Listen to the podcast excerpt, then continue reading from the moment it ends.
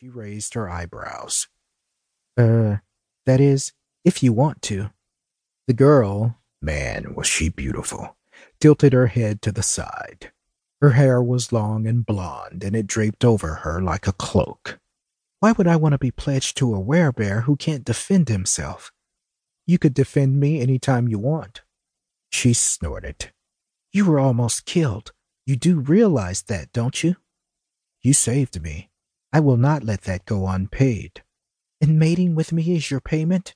What if I don't want to mate with you? Like I said, you weren't able to defend yourself. He swallowed hard. I am strong and fast, but you're right. I wasn't focused. I wasn't paying attention to my surroundings. I was too caught up in the thrill of sneaking out and living free. Jack took a step toward her.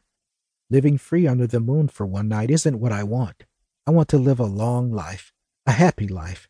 I'll be the most focused werebear there is. No one, animal or human, will ever be able to sneak up on me again. I will protect you if you ever need me to. I'll stand beside you. She cocked her head and stared at him. You do realize how ridiculous this sounds, don't you? It's not, he protested. All right, maybe a little bit. He swallowed hard. But I don't have anything else to offer you.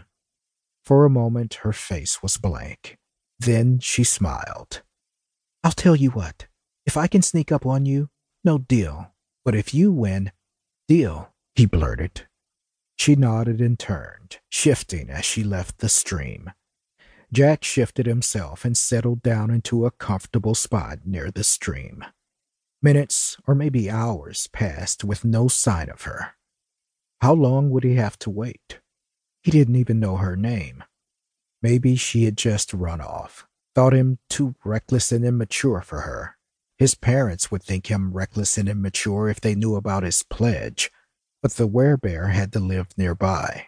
They could get to know each other, and then it would not be so wild of an idea.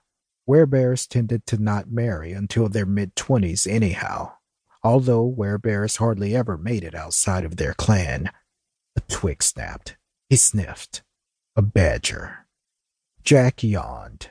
It was so late now, and he was getting tired. Maybe he should just go home. He didn't take two steps when another twig snapped. Again he sniffed. Yes, it was she. Jack sniffed again, then bounded behind a tree, raced to another, and circled around her. She was approaching where he'd perched, and he eased toward her from behind. One step. Two. She whirled around, paw raised. He brought up his to catch it. She shifted to her human form, and he did too their hands still clasped. I'm Amy Spade, and you got yourself a werebear. Chapter 2 Ten Years Later It was ten years to the day since Jack and Amy pledged to mate together. Ten years since he'd seen the most beautiful werebear he'd ever seen. I was stupid to think she'd agree. Stupid to even make the pledge in the first place. A lot had changed over those ten years. Jack was one of the biggest and strongest in his clan, the Night Star clan, and no one could ever sneak up on him. Because of that skill, honed because of that fateful encounter with Amy, his position within the clan was that of a patroller. He kept watch during the night, patrolled their compound, and guarded the werebears. It was fulfilling work, and he enjoyed it.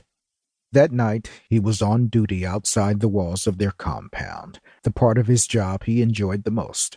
About half of the guards preferred to patrol as humans, and Jack usually did too. But when he recalled the significance of this night, ten years exactly to the day, he opted to shift. He made a loop around the compound. Everything seemed secure and safe. The Alpha, Brad Walker, would never forget the werebear who failed to keep the Night Star clan safe. Five and a half years ago, Hillary Sanders missed a prowler from another clan who managed to kidnap one of their cubs. Brad had Hillary go in alone to rescue the cub. She failed and lost her life. Jack and some of the others had to go in, fetch the cub and her body, and return home. They never did